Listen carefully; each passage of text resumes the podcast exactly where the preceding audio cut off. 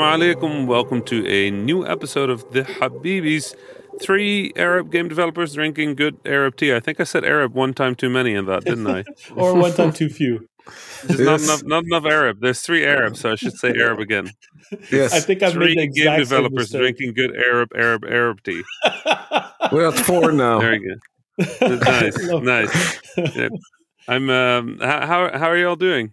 I'm doing Good. good. Who are you again? All right.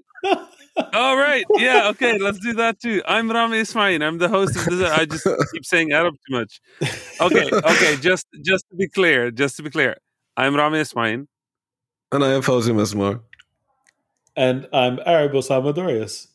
Ah, So I'm a little off my ball game because I'm sitting in the parking lot of a Burger King with my laptop in the passenger seat of the car and my fancy podcast recording microphone precariously balanced on the center armrest and my phone attached to the windshield being a hotspot while I'm in the middle of Sweden. I have no idea where I am. there's something very poetic typical- about it's a how all of this is coming together. I right. I don't know. It sounds like a mundane Rami adventure to me. Right. Yeah, but you know what? I'm really happy that this is the sort of mundane Rami adventure that's coming back. yes, it's, he's back. He's on the road. It's it's back. It's happening again. There's events. yep.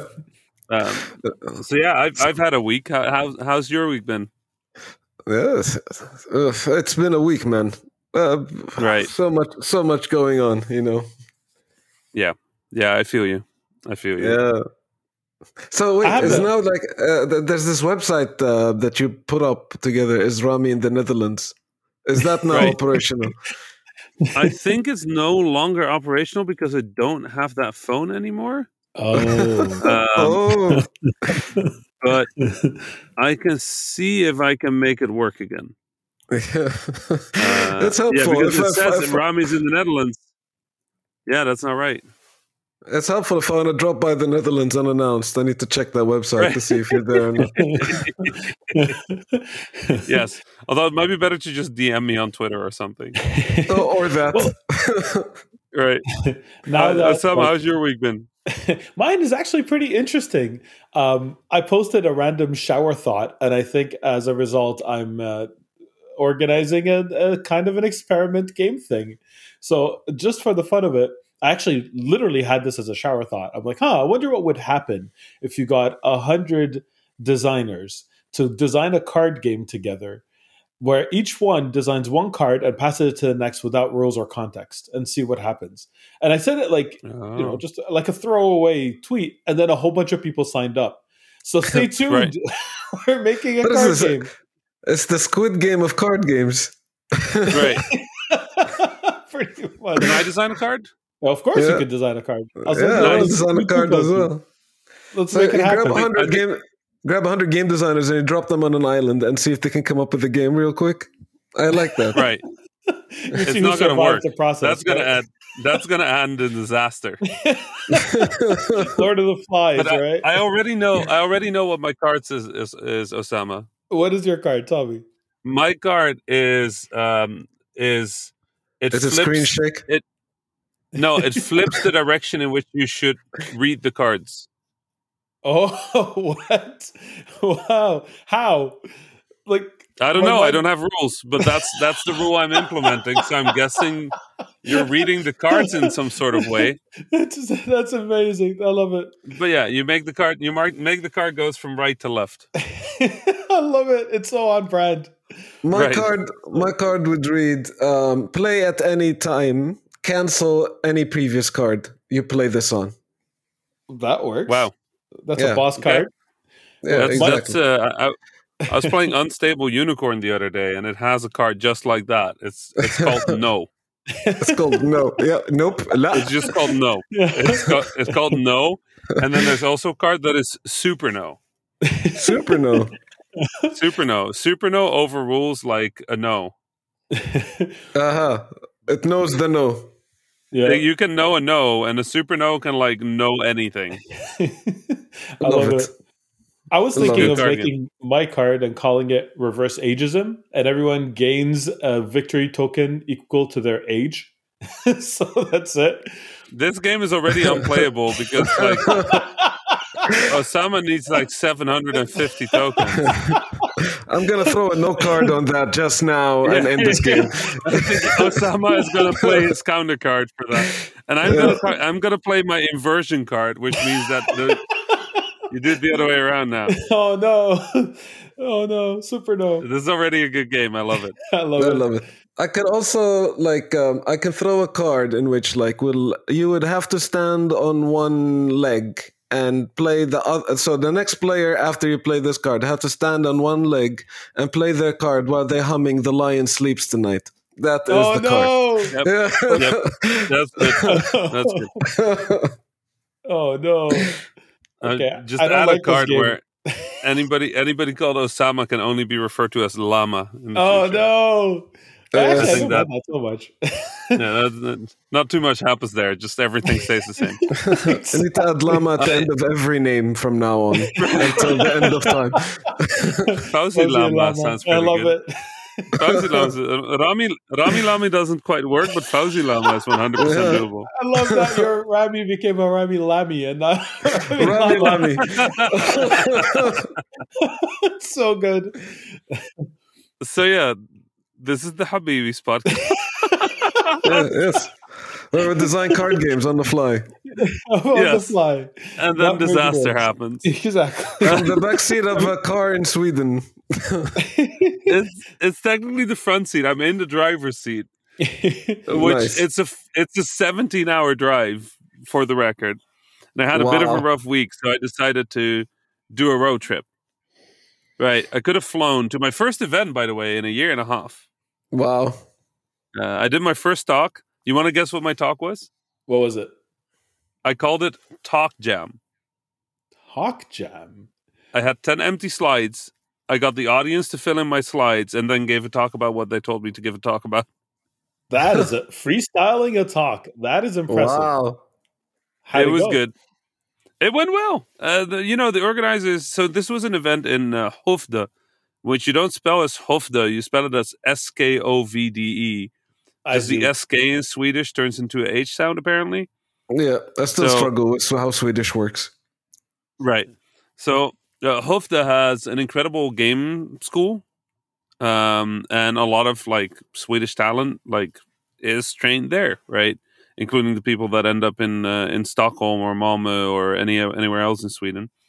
They've invited me a few times, and uh, you know, when I got the invite, I was like, "Yeah, I'd, I'd love to come." Like first in person event, and I asked them like, "What is the audience?" And they're like, "Well, okay, so there's students." Like, okay, they're like, and there's aspiring startups. Like, okay. They're like, there's also funded startups. I'm like, uh huh. They're like, there's publishers. I'm like, uh, there's also some AAA, like, Okay. uh, like recruiters. Yeah, They're like, yeah, recruiters. I'm like, okay, so this kind of just like humans. They're like, yeah.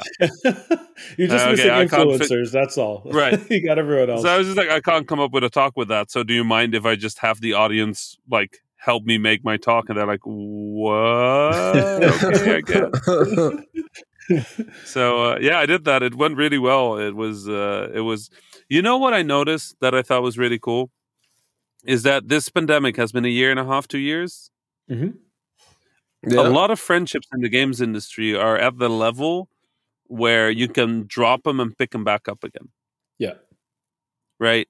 We never really think about that because you know, like you you get actual friends in the games industry that you you know hang out with outside of circumstances that put you in the same room. But a lot of uh, a lot of games industry industry friendships are sort of like transient in that they occur when they occur yeah. And then they kind of like get paused and they're not lesser friendships no.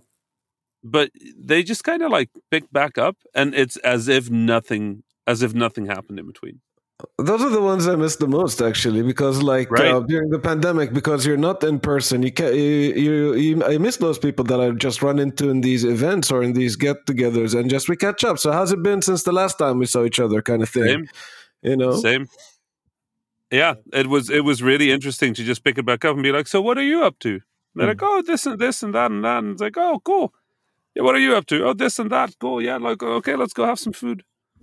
That's Mm. great. And it's I as was- if as if nothing happened. It was great. And uh, let me say, tell you, Hofda, not a place where I thought I was going to have really good food.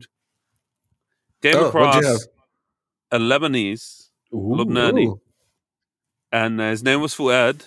And I basically walked in and introduced myself, and you know, I had a group of ten with me, and um, I just told them like, okay, listen, I haven't haven't had good proper Arab food in a restaurant for like a year and a half.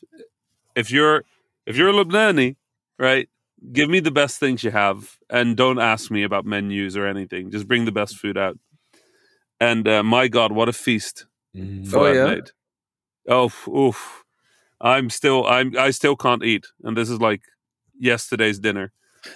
um, yeah, everything everything was great. He had wara anab, he had uh, all the baba ganoush, the hummus, the kofta, the kebab, uh, kibba, everything. You're making Everything hungry. came out. You're What is making me this? The hungry. Habib's Discord? I mean, come on. This, it was this was it was it was a feast. It was at least thirty plates, right? Wow. um, he came out and he explained how the how the wara anab was his mom's recipe, and that his mom still comes by the because everything is his mom's recipe, Hmm. and his mom still comes by the restaurant to check if it's still good. So they That's can't change the cool. recipes because his mom will like just tear them apart. Um, and uh, we had uh, baklava with uh, some ice cream on the side for dessert, and it was Oh. just, I was so happy. Rami, you're killing me. I was so happy. Yeah, and that's not even my only food story this week. Wait, what? Ah, There's more? Wait, there's more food. There's more. Oh, I, I need to Five get years some. ago, I need to get a snack for this one. five years ago, I was in a city called Örebro. Mhm. I think Örebro. I don't know how to pronounce it. Something like that. There was a game jam in a castle. It's called Castle Game Jam, and this was in uh, June, I think. Right, Mhm. and I went there, and you know what also happened in June? Well, I know the What? story, so I'm not going to chime in. Ramadan. Ah, wow, it's Ramadan. yeah. It was Ramadan, which Oh, meant that I couldn't eat June in Sweden, huh? Ramadan. June Ramadan Sweden. Fawzi knows exactly what's up here. oh, There was two. There was two and a half hours of night. oh, wow. Yeah. Right.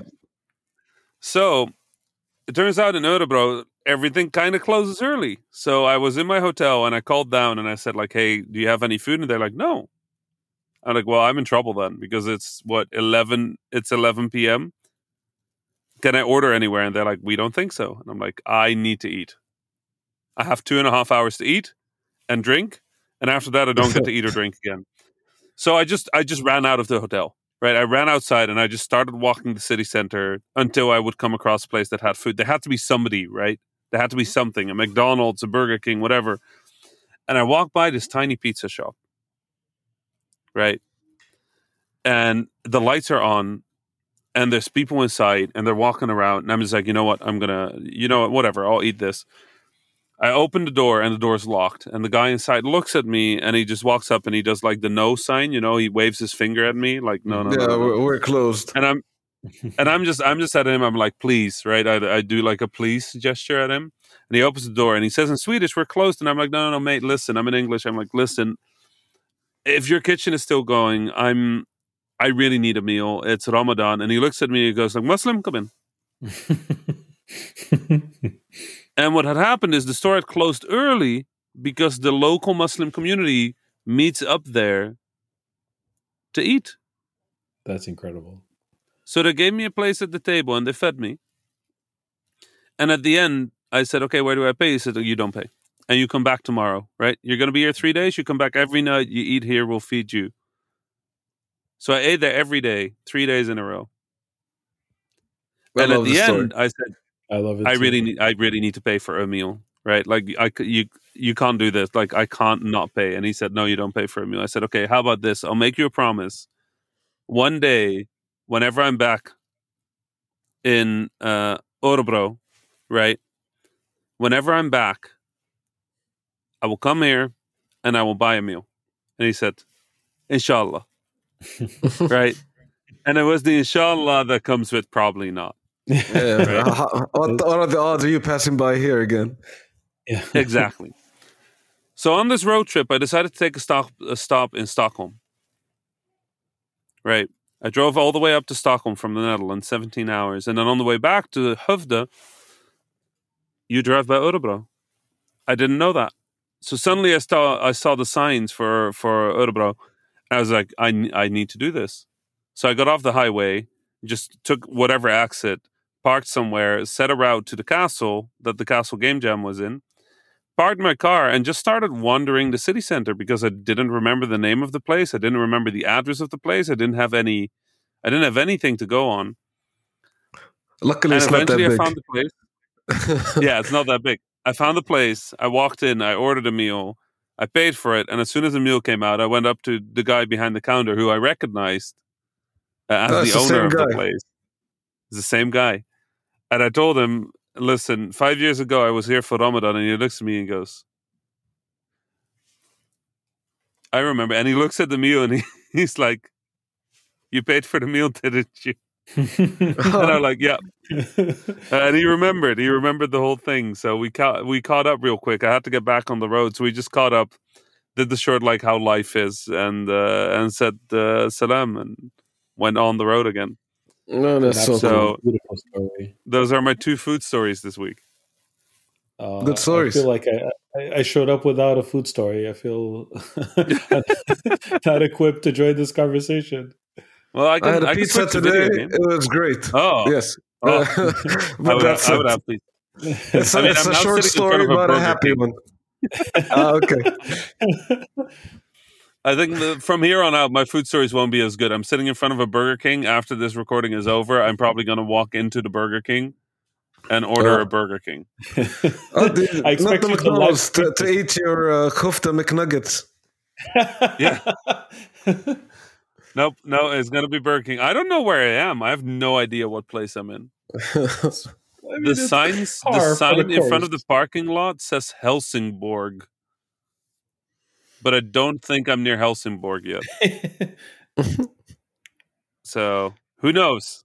Who knows? Uh, so it sounds like if you're playing video games, you had a portable thing. Or I have the new you- Switch. Oh, you have the new Switch, huh? I have the new Switch. You know you what I playing think of the new anything? Switch? Yeah. What, do you think, of it? It is much better than the original Switch. How much Like- better? It is exactly so much. It's exactly so much better that if you already own a Switch, you Mhm. don't have to upgrade. Okay. Okay, that's confusing. But if you don't own a Switch, there is not Yeah. a single reason to go for the old one anymore. I see. Uh-huh. Okay. Ah, I see. It's the new 3DS kind of situation. Right. The screen is so much better that it is almost embarrassing. The kickstand is actually functional. Okay. There's more memory in it. okay. and it just genuinely feels like a better device right same joy cons work labo stops working so if you have labo and you like labo that won't work anymore Hmm. um, but beyond that it is absolutely superior to the point that playing um, uh, i downloaded metroid dread playing Mhm. metroid dread on the original switch and on the new switch it's it's embarrassing wow, that Okay. much, huh? Right. The screen is just leagues and leagues apart. Uh, and any game that I booted up on both was just you you can't you it's just it's better. So is it lighting? Is it like uh, like I mean luminosity or is it resolution? Is it Luminosity, color, vividness, everything. Everything about the screen is better. Uh, and the size of the screen is slightly larger too. It is there is no contest. Hmm. um, it is staggering what the difference is. The problem is it's exactly not three hundred and fifty dollars staggering. Yeah, I feel that. It's like hundred and fifty dollars staggering. You know? yeah. Did you try um, playing with another Switch, like an old Switch with a new one, like multiplayer stuff? Yeah, stuff? I I had them next to each other. Uh, no, I didn't play multiplayer, but I had them next to each other. Yeah. Uh, with with the games that I have on cartridge, and uh, yeah, no, it's it. Yeah, no, You after you've played on the new Switch, if you if you grab the old Switch and you start a game up, it's like it's like having you know it's like playing in the evening and you have the Game Boy Advance and your and your like sibling has like the Game Boy Advance SP Yeah. Mhm. with the backlight. So That's what this, it feels like. This is the main reason I'm I'm not getting one. We have two switches at home. Actually, we have a bandwidth to get a third switch. But if it's a better switch, then we'll effectively have one switch at home because nobody's going to use Right. the other two. So like, I can maybe get another old switch and then we'll have three in circulation and that'll be fine. But if I get this new one, that's it. It's over. We effectively Yeah. have two extra switches no one's going to touch. Yeah, you'll have you'll have one Switch and two backup devices. Yeah, that's pretty much it. Yeah. I play Switch mostly docked.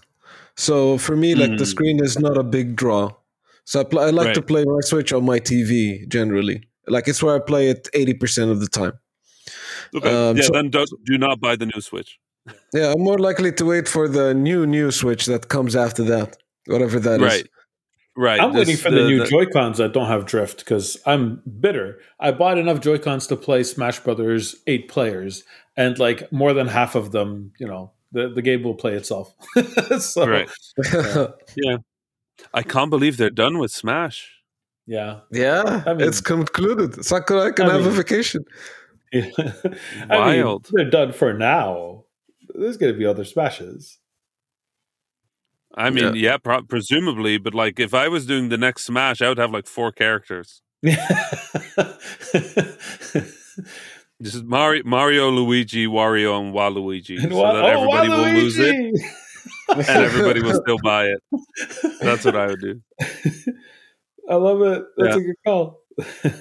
But the uh, the game that I'm playing on the new Switch is Metroid Dread. Has any of you played it? nope. I'm It's very uh, interested. next I on my love that. list. Yeah, me Yeah. too. It is. It is good. It Oh, is yeah? Mhm. so good. Um, it is uh, without giving away too much. It's a, I think, a direct sequel to Fusion, Okay. Oh, which it even feels like a direct sequel to Fusion, but it has all of the improvements and changes that they've made since, right? uh huh. Mhm. Um, so it feels like the healthy balance between fusion, which you either love or hate, and sort of like the not fusion Metroid games, Hmm. which Uh-huh. you either like or love. Rami, have you played Right. Samus Returns? Yeah.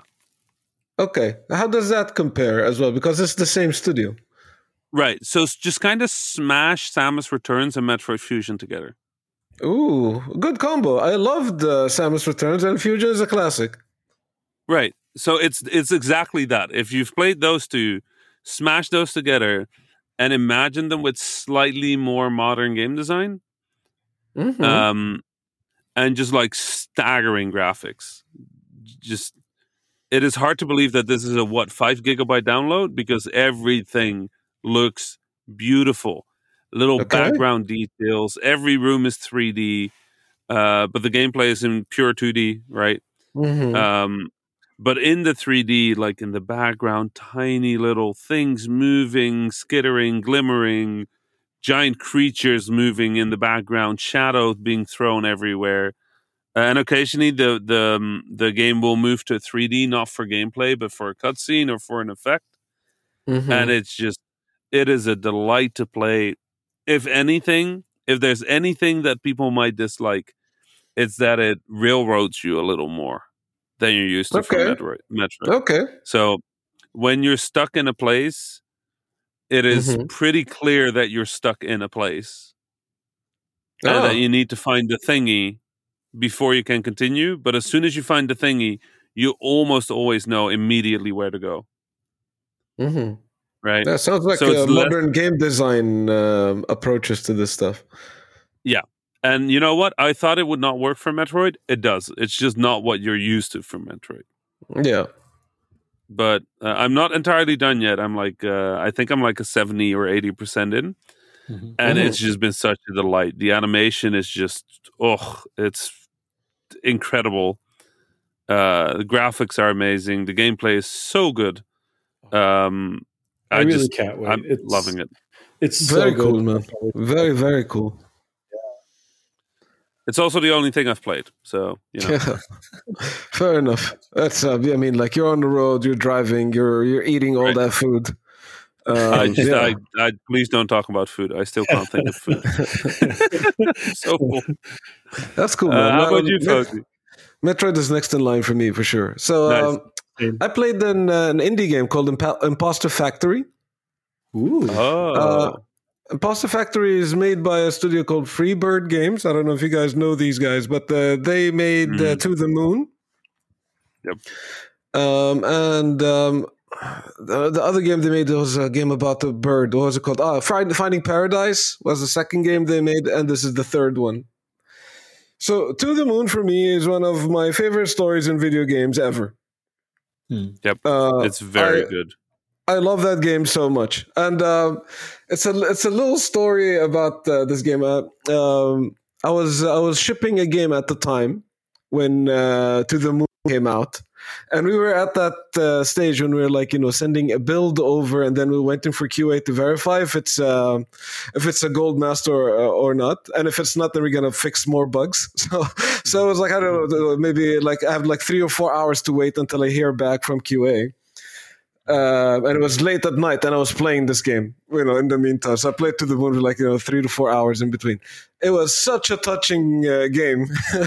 um, I remember the studio manager walked in, and I'm like in tears. And I was like, "Fawzi, you should go home. You look tired." I was like, "No, I'm actually moved because of, I moved because of something else." But never mind.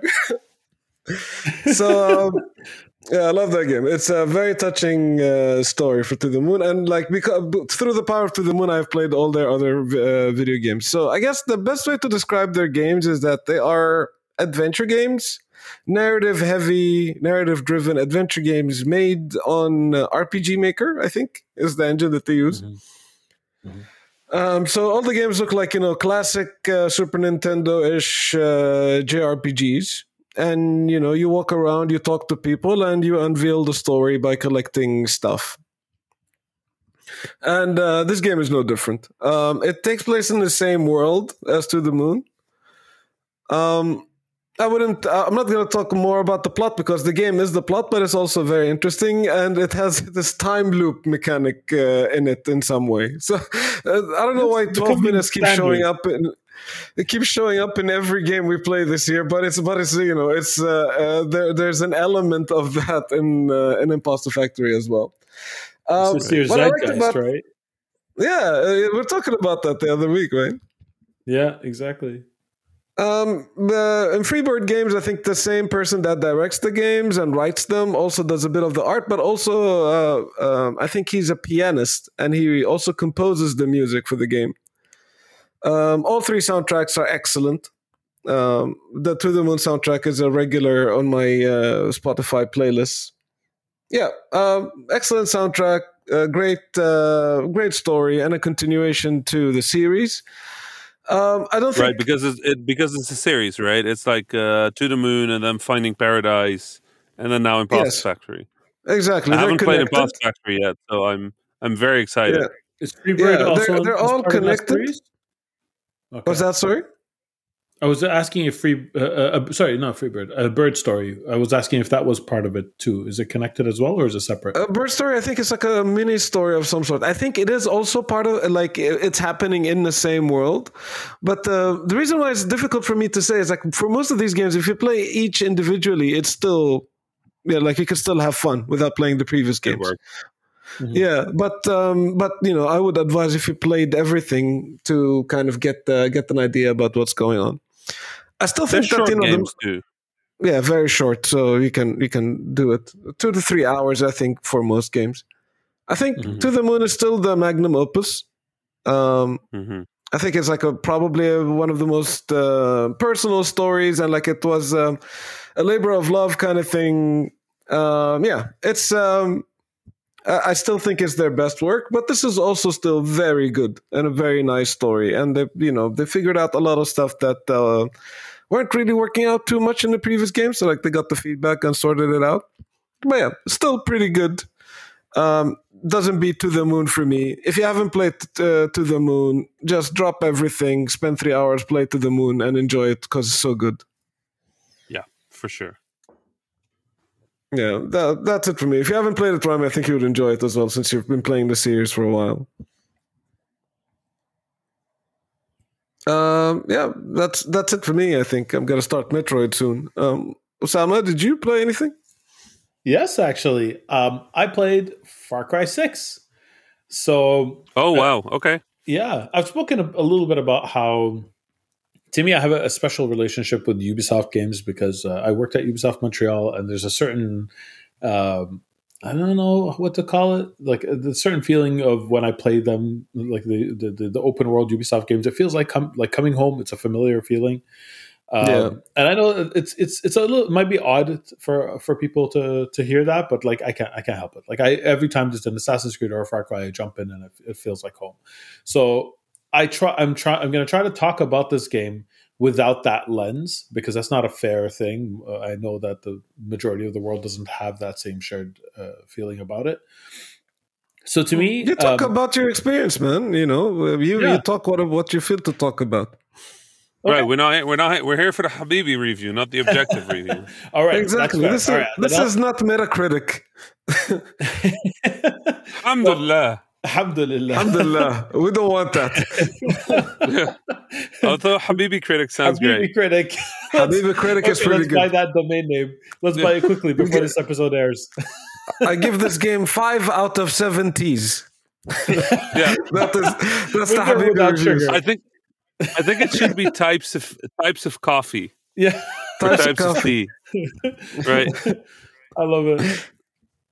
So, um, Far Cry Six, uh, sorry, Far Cry in general, the way I usually approach it is I'm in the open world, and I I like doing the outposts. I actually generally enjoy uh, trying to finish the outposts uh, in stealth as as much as possible, and then if I fail, it's my favorite part as well. Actually, the outposts. Yeah, mm-hmm yeah that, it's it's it, they're fun. They're fun. I love checking them off the map. I do the other missions once in a while. I eventually finish the game but i'm never in any rush to actually expose the story because they're very formulaic. I actually you know i've seen them behind the scenes so i know exactly how it works so there's no magic to me for that part. Uh, it's really just the, i just really enjoy like completing the outposts. So far cry 6 if you've played a far cry it's pretty much the same game as the last two Far Cries. Um, there are some innovations, but they're not very noteworthy, in my opinion. They like they add some uh, difference to the game, but it's not. It doesn't address the fundamental issue with what I the, the issue that I think most people and I, I myself included have with Far Cry. Uh, let's talk about the innovations first, and then I'll talk about the issue if that's okay. The mm-hmm. the main innovation that I noticed that not many people are talking about is that when you're in the village now, uh, you're in third person instead of first person. And this is a game that's traditionally Ooh. always been first person. Even when you're in a car, oh, you're in is... first person. I I, yeah. I like the sound of that. Yeah, it's actually good. It's good because, and I know why they did it. They did it because of the other innovation, which the game has a lot more focused now on uh, crafting equipment um, like you know the, the, the, there's a quote that they keep repeating in the game which is the right tool for the uh, man, they keep repeating it. Well how can i remember it? The right tool for the, the right circumstance or something along those lines. Whatever. That's, that's mm-hmm. the gist of it.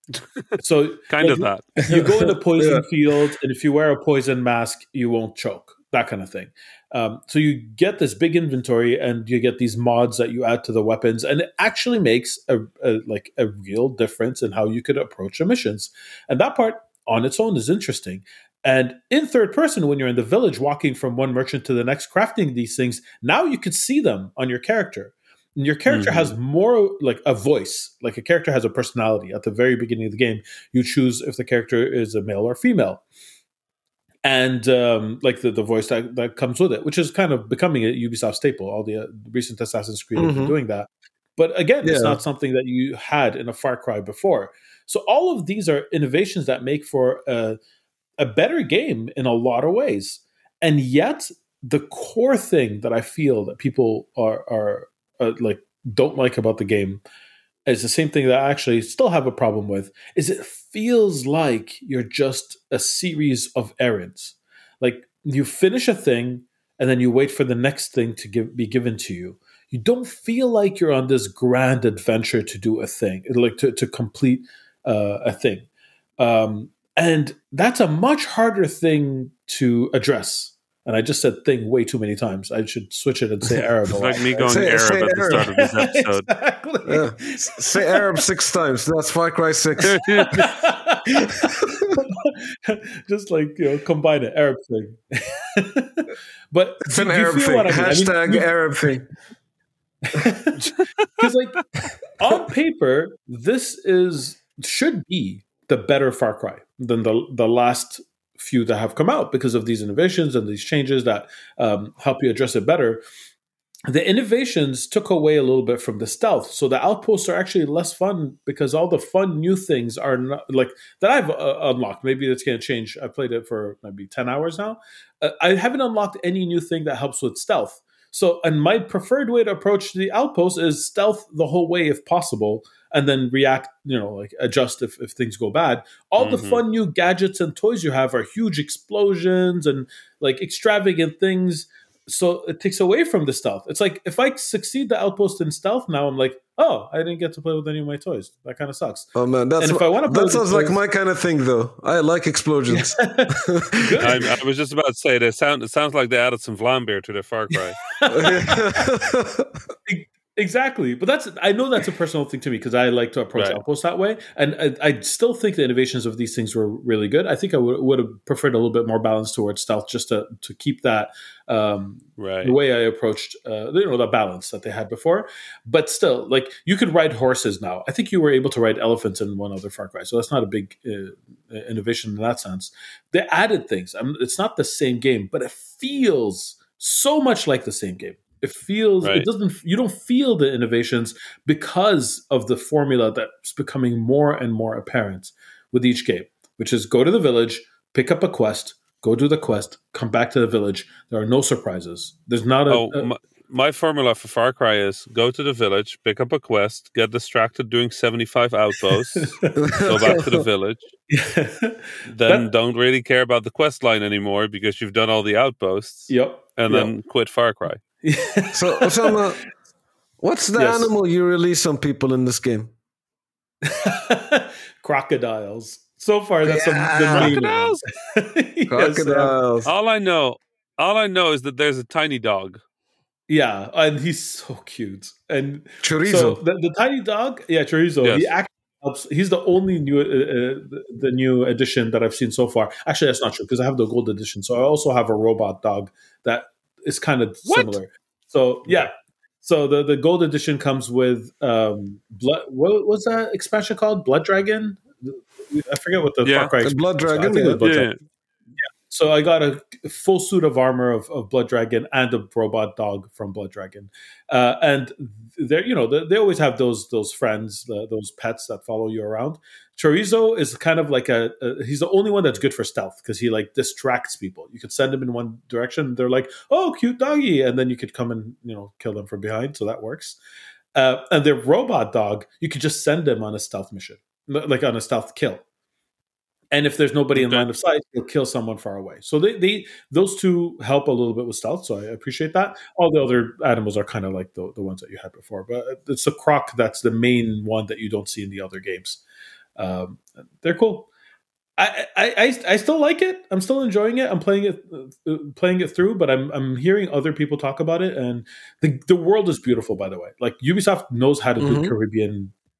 It's gorgeous. Walking around, it's really really gorgeous.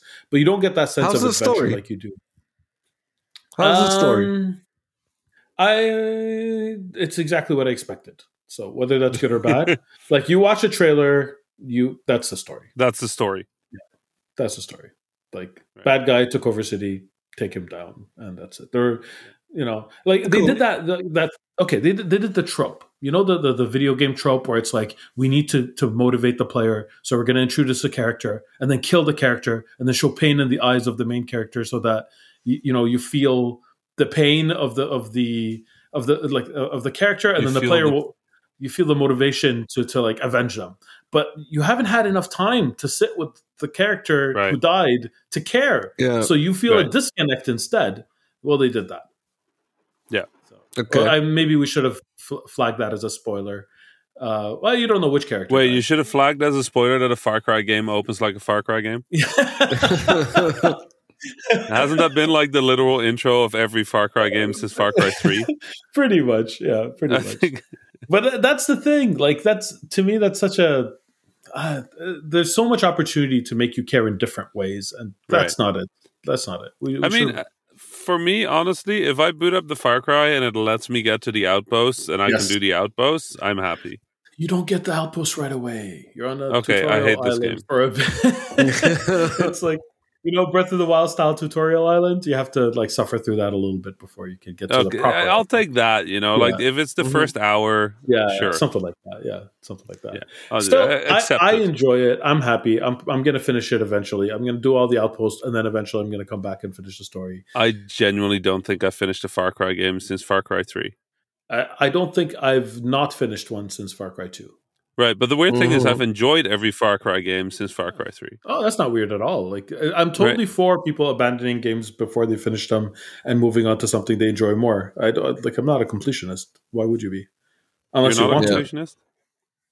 No, I'm gonna play five games at the same time for three hours and then forget I had I started them and move on to another Right. five. Yeah, that's me. Fair. I'm glad I'm not a completionist in Metroid because I'm I'm like I think I have most of the game and I'm like every every map's like you have 12% of the items. I'm like, well, sh- I think Uh, I think I would too, like right? to be. I think I would like to be a completionist, but um, uh, I just know that there's a lot of other games out there, and I just want to But- jump onto that. Oh, yeah. Right. Well, 12 year old me was definitely a, com- a completionist back then. I mean, but also I could only afford one game every 6 months, so yeah, that's fair. I I completed everything because that was all I was going to be playing. I think I like maxed out the MDK demo. Yeah, I, I used to play games I I, love that hated because because I got one MDK game every was so little good. while. So if, even if I got a game that I hated, I would play it. You know, Right. Because I was bored of the other thing I ones play. because I played them to death because I was a completionist. So there you go. I think the first game I did in completionist was Deus Ex Oh wow. because I played The that and I was like, there's too much, there's too much video games. Not there's too many other video games. It's just Deus Ex is too much video game. Yeah, I remember that. Good game, was a though. good game. good, Good game. Oh, I like The- all the Deus Ex games. They're all good to me. Me too. Also, the music in those games is very good. Mm. Mhm. Human Revolution, I think, is my favorite. Uh, Human Revolution is very. I, I mean, the original is still my favorite, but Human Revolution was a very good second best one. Yes. I, like I think about it, and I'm seeing yellow everywhere. Yeah, everything is yellow. for this. I never asked for this. Yeah, people saying that they never asked for yellow and then just yellow. It's like the worst Yes. Coldplay music video you'll ever see. Yeah, yeah, I love it. And I love it's so good. Jensen is the closest Solid Snake we've gotten in a long time as well. I never asked for And, this. and such a good solid snake, right? Yeah. Like totally nails it. Love I think it. Jensen was a better snake than Snake was by the end of Snake. you mean uh, by Phantom Pain Snake? Right. When we got to the end of like Solid Snake, it was like, eh, Yeah. I'll play. I'll play. I'll go play Adam Jensen for a bit. Uh, don't get me started. I'm a big fan. We should have a Metal Gear discussion Right, at yeah. some point. Yeah, me too. Although I'm still the like I like Metal Gear Solid one best, and that's kind of that's kind of my opinion on Metal Gear Solid. yeah, Yeah. I actually agree. I, I, it's my favorite one. It's my well. favorite game. I think my first. So my fir- my favorite overall Metal Gear game is the first one. My favorite Metal Gear story is the third one, and my favorite Metal Gear mechanically is the Phantom Pain. Right. Yeah, that all that all makes sense. Yeah, Somehow for me, the answer is just Metal Gear Solid, the original. That's the one. yeah. That's that's my Metal Gear Solid, and every other game I thought was interesting, but not Metal Gear Solid. Yeah, yeah. Oh man, we we, we got into talking about uh, favorite Metal Gear Solid and favorites and, and lists. We're gonna get so much hate. Yes. Send a hate Yes. to info at thehabibis.com. info at thehabibis.com. Osama loves to get some hate mail every now and then. Oh, Just speaking important. of mail. Wait, is this the right time or did I jump the Yeah, go for it. Go for it. Oh, I mean, we can't gun? we can't So- drop this transition. This was No, a good transition, good, so it's this too is where we point out it was a good transition and make it a bad transition, and then you read the emails. there you go. That's our tradition. oh my what? Classic. So we got. I go through all this got- effort for a good transition. we got excellent mail. We got three of them that we're going to read out to you now, and two of them are in the form of a question. So that's going to be interesting. Um, Okay. So we'll, we'll talk about the first one. That is a question. In the last episode, in the Missing Giant Habibi Cat episode, uh, we were talking about how, you know, what, what do you have with your tea? Remember? And uh, we were mentioning that there was sugar as, as like, really, like people use way too much sugar. Um, well, Mustafa Hadara has a story. Uh, I guess it's Had- Haddara. I'm not sure because he has a double D in his name. Um, Mhm. We have he basically tells a story that his dad used to tell him. He says uh, he was sitting with his teacher and a few fellow students, and they were drinking tea. The teacher passed around the sugar bowl, and he made sure that everyone had enough sugar for their tea, and then took his cup of tea, and instead of putting sugar in the tea, he poured the cup of tea into the sugar bowl. you know what's funny is we've joked about exactly this happening many times. I never actually heard of someone who actually did. I mean, I I tend to put honey in my tea, and I can't imagine doing it with honey though. no, Just dunk it in the Hopefully honey not. jar. Just No, no, dunk, no. dunk my tea into the honey, see what happens. um, so we have another email. The other email is from uh, Jose. Jose uh, writes again because he's wrote, written before, um, but he says, "I'm sure you all you have all experienced innumerable instances of non-Arab people people being surprised that you're somehow not what they thought Arabs were like. But what about the other way around? Were there any really eye-opening experiences when you first encounter someone or something from another culture that completely blew apart your expectations?" I Open mean, question to all of us. For me, just the fact that lemon isn't the same thing everywhere was mind blowing. it's true. For us, Still gets yogurt. me every time. For you, it's milk, right? It's milk. Yeah, Lemon us, is milk. yogurt. No, it's milk. you can say whatever you want. It's yogurt. No, but like it's fusha. It's, it's milk. I, I, so I think that is the correct one, right? That is the I have no idea. Lemon is milk. That's all I know. okay. You know.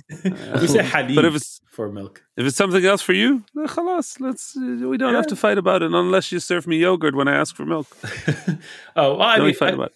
I grew up in, in Montreal since I was five years old, and it's extremely multicultural. So it's really hard to, at this point, to surprise me uh, Right. when we meet someone else. I, I, I think I've seen it all. So I, I don't actually think I have that, that experience. But I did have the other one, of course. Many times people were like, oh, you're not what I expected from an Arab. But it's because they have a very narrow Hollywood view of what an Arab is. But I think that's Right. pretty standard.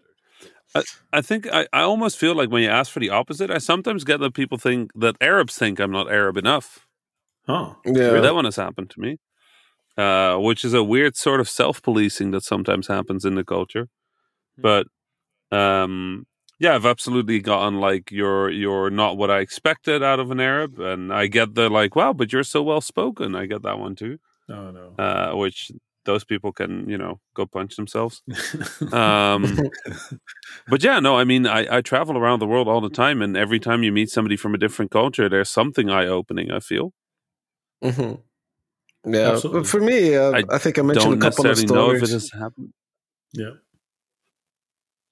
I think I mentioned on the podcast a couple of stories when I st- still tried to haggle while I was in Japan, or or uh, when I try- when I tried to to force pay for meals sometimes, even though um, you know in other cultures they'd be like, why why is this Yeah. guy doing this? So there's a bunch of times when I was like you know trying to do an Arab thing and people were like, what what's going on? Um, but yeah, the, the Yeah. other the other thing that Mhm. Rami was talking about, I get that all the time. It's like, oh, you're uh, my favorite one is I got this the other day from another Arab. Um, uh, what was it that she said? I thought it was interesting. She, oh, she said, "You're very modern for an Arab guy." I don't know what to make of that. Right. I got that one too. I, I got that one I too. I don't like that one. Oh. Nope. nope. Nope. All right, so let's move on because it's probably going to get a little uncomfortable. Yeah, we got a third email. so, third email is by Rad, and what he says is um, it's mostly for Fawzi. He said, My question is about working abroad as an Arab, uh, both in the how to find a game job abroad outside of the Middle East sense and the how is the experience different once you're there sense. Uh, are there any advices or um, things that you've done, you know, to help you with that? Basically, any advice, Fawzi? Or I guess you could chime in too, Remy, if you've encountered so something. The, the question, the question is about like finding like how advice for working in different places around the world, if I understand that correctly. That's what it sounds like, yeah. How to find a game job abroad outside of the Middle East. But also how to ah. what to expect when you get to a different place as an Arab. Exactly. Ah, okay, yeah. Just two wide different questions. I get the, the first one is that um, uh, it's about getting experience. So as with any other job is finding out what the companies that you want to apply to want and then like working on like building a portfolio and a resume that kind of matches the the job description. Then in my case you know like it was about making games. There weren't any um, game companies so you know we made a couple and we started making games. I started indie as i mentioned on the show before. We made a bunch of games and then like you know after making a bunch of them that allowed me to apply for jobs and then yeah got called over. Um, eventually like you know how it, how it happened to me in, in some in some essays was kind of funny because i studied computer science and i studied japanese. And then um, there was a japanese company that wanted to open a middle eastern branch. And uh, they brought all their programmers and their artists over from japan but they wanted the designer with a local experience so at the time, there wasn't that many game designers in the region. So when I was doing the interview, I spoke Japanese to the to the guy, and he was like, "What? You not only are you the only game designer, but you also spoke Japanese." So he made me an offer right there in the phone call. it's like, what are the odds of that happening? So I'm not sure if this is right. exactly like, you know, like uh, like my story is what you should do to to to get a job, but that's that's how it happened to me, for example, and that ended up right. moving so, me to so Asia, advice, around the world. Your advice is about 15 years ago, speak Japanese. yeah, 15 years ago, study computer science, study Japanese, and make games, basically. Right. Step one, find right. a time machine. Step two, learn yeah. Japanese. yeah. the, the, the modern day advice is that find out what the companies want and try to build your experience to match the companies that you want to work for. Right. And I think if I if I could add anything, it's probably don't stare yourself like don't just focus on the companies you want to work for mm-hmm. necessarily right there's a lot of games industry yeah. and there's a lot of games That's industry fair. that you might not know of right mm-hmm. in huge cities in, in cities with lots of games industry in the uk in in, in berlin in asia in, in uh, singapore malaysia uh, indonesia like there's games industry everywhere yeah. If you want to move abroad as part of what you want to do then absolutely like there's games industry everywhere but don't just go like it has to be activision blizzard. Mm-hmm. yeah you're right, right? Uh, that's not how the industry works. Yeah you need to you need to you know have an open mind and like uh, try out a whole bunch of stuff. You know like keep applying until like you know you hit it with uh, with one with one company or another and then like you make your way either within the company to doing the thing you want or you know down the line but most importantly it's about working on yourself and your skill set and gaining that experience yeah. Mm-hmm. mm-hmm. What I'd also add is if you're fortunate enough to be able to find one, get a mentor, uh, someone who's got, walked that path as recently as possible, because a lot of people will find people who will look for people who joined the industry 15, 20 years ago, and their experience might not be relevant, but find someone who, who walked that path more recently um, and show them your portfolio, show them your CV, ask them advice, and my, very often they my pro tip. My pro tip for joining the industry is make some flash games, sell them for money. Worked, worked for do me. that. Don't Worked for that. me. Yeah. Don't do. Flash is hot. No, please. Yeah, just like the big deal. Now, Please don't make flash games. For anybody who didn't catch the sarcasm of that, please do not. Please do not take that advice. yeah. I'm guessing that's Yeah. it for the emos, Osama. Yeah, that's it. Those were three for three. That's it. I think that's Wow. it for the three for three. We have three times Arabs. We have three times things. We have a lot of three going on today. okay, I think we got a title for the talk. I was just about to say, I'm. Yeah. Shall we go with Arab, Arab, Arab? I like it. I like it. I think that'll work. For everybody listening, thank you so much for tuning in for this weird. It is raining by now. I'm sitting in a car in a raining parking lot. This is like, this is like movie level atmosphere here. I should do this more often.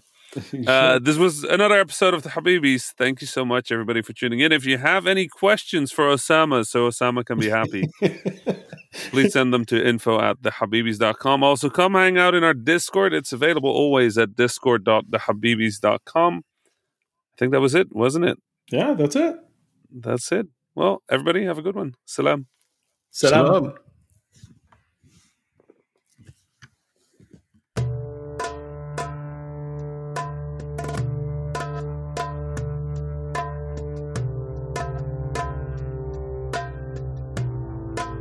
That was the Habibis podcast for this week. I was Rami Ismail, your host for this episode. You can find me on Twitter at THA underscore Rami. My fellow Habibis were Osama Dorias, who you can find on Twitter at Osama Dorias, and Fawzi Mesmar, who you can find on Twitter at Fawzi Mesmar. Send us your questions, stories, and suggestions via info at thehabibis.com. The intro and outro music was provided by Malik Zubaila, and the logo was provided by Ibrahim Hamdi. The Habibis is a weekly podcast about three game developers drinking good Arab tea, with new episodes launching every Friday, inshallah. If you enjoyed the show, don't forget to subscribe on your favorite podcasting service or check out thehabibis.com for more information. Thank you for listening, and salam.